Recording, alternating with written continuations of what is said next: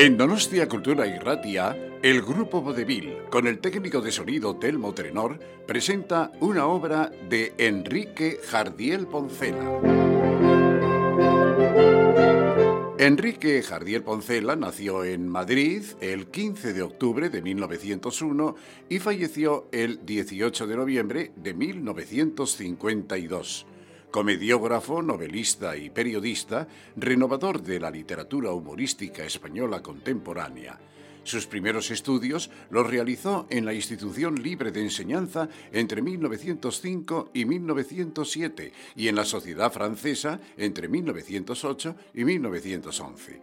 Desde 1919 escribió en los lunes de El Imparcial La Nueva Humanidad, la correspondencia de España y la acción. Con todos ustedes, El amor que no podía ocultarse, de Enrique Jardiel Poncela.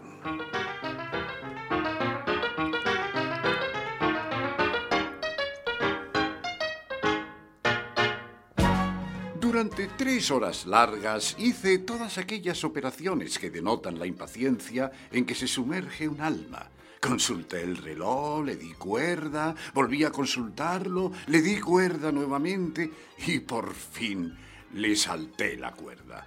Sacudí unas motitas que aparecían en mi traje, sacudí otras del fieltro de mi sombrero, revisé 18 veces todos los papeles de mi cartera, tarareé 15 cuplés y dos romanzas, leí tres periódicos sin enterarme de nada de lo que decían, medité Alejé las meditaciones, volví a meditar, rectifiqué las arrugas de mi pantalón, hice caricias a un perro propiedad del parroquiano que estaba a la derecha, di vueltas al botoncito de la cuerda de mi reloj hasta darme cuenta de que se había roto antes y que no tendría inconveniente en dejarse dar vueltas un año entero.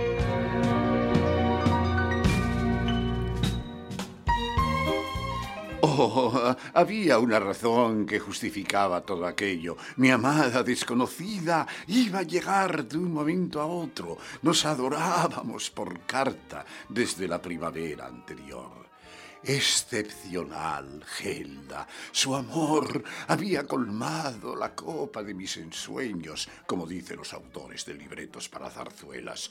Eh, sí, estaba muy enamorado de Gelda. Sus cartas, llenas de una gracia tierna y elegante, habían sido el lugar geométrico de mis besos.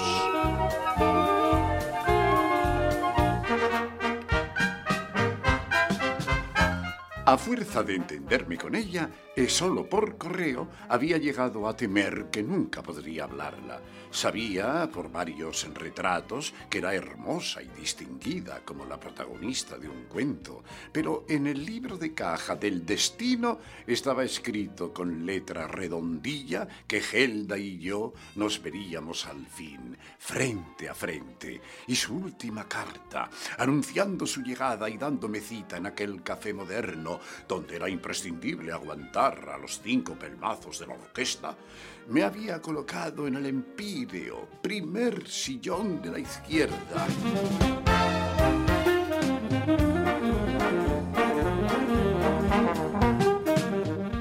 Un taxi se detuvo a la puerta del café. Ágilmente bajó de él Gelda. Entró, llegó junto a mí, me tendió sus dos manos a un tiempo con una sonrisa celestial y se dejó caer en el diván con un chic indiscutible. Pidió no recuerdo qué cosa y me habló de nuestros amores epistolares, de lo feliz que pensaba ser ahora, de lo que me amaba.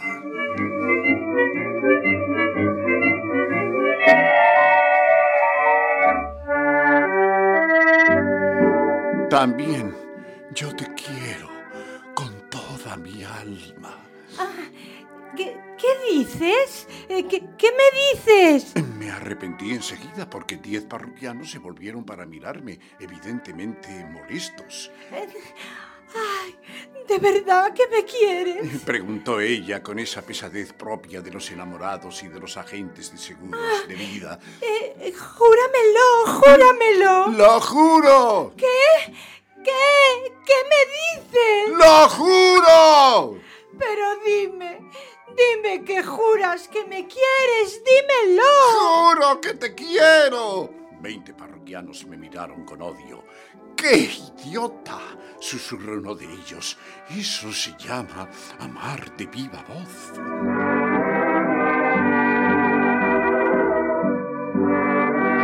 Entonces, dime, dime la verdad. ¿No te arrepientes de que haya venido a verte? Dímelo. ¡De ninguna manera! Grité, decidido a arrostrarlo todo, porque me pareció estúpido sacrificar mi amor a la opinión de unos señores que hablaban del gobierno.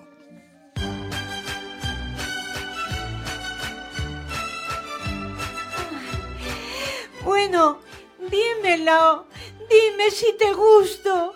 ¡Que si te gusto! ¡Mucho! En tus cartas decías que mis ojos parecían muy melancólicos. ¿Sigues, sigues creyéndolo así? ¡Sí! grité valerosamente. ¡Tus ojos son muy melancólicos! ¿Y, y mis pestañas?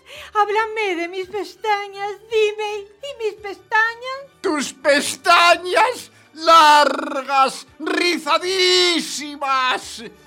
Todo el café nos miraba. Habían callado las conversaciones y la orquesta, y solo se me oía a mí. En las cristaleras empezaron a pararse los transeúntes. Mi amor, eh, mi amor, dime, ¿te hace dichoso? ¡Dichosísimo! Ah, ¿Y cuando puedas abrazarme? ¡Cuando pueda abrazarte! Chillé como si estuviera pronunciando un discurso en una plaza de toros. Sí, cuando pueda abrazarte, creeré que estrecho contra mi corazón todas las rosas de todos los rosales del mundo. Oh. No sé el tiempo que seguía afrontando los rigores de la opinión ajena. Sé que al fin se me acercó un guardia y me dijo que hiciera el favor de no escandalizar y nos rogó a mí y a la señorita que nos fuéramos del local. ¡Oh! ¿Qué pasa? ¿Qué ocurre? ¡Nos echan por escándalo! ¡Oh! ¿Por escándalo? ¡Por escándalo!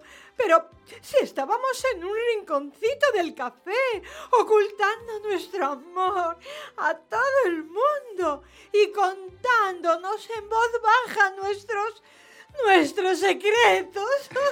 Le dije que sí para no meterme en explicaciones y nos fuimos. Ahora Vivimos en una villa perdida en el campo, pero cuando nos amamos acuden siempre los campesinos de las cercanías preguntando si ocurre algo grave.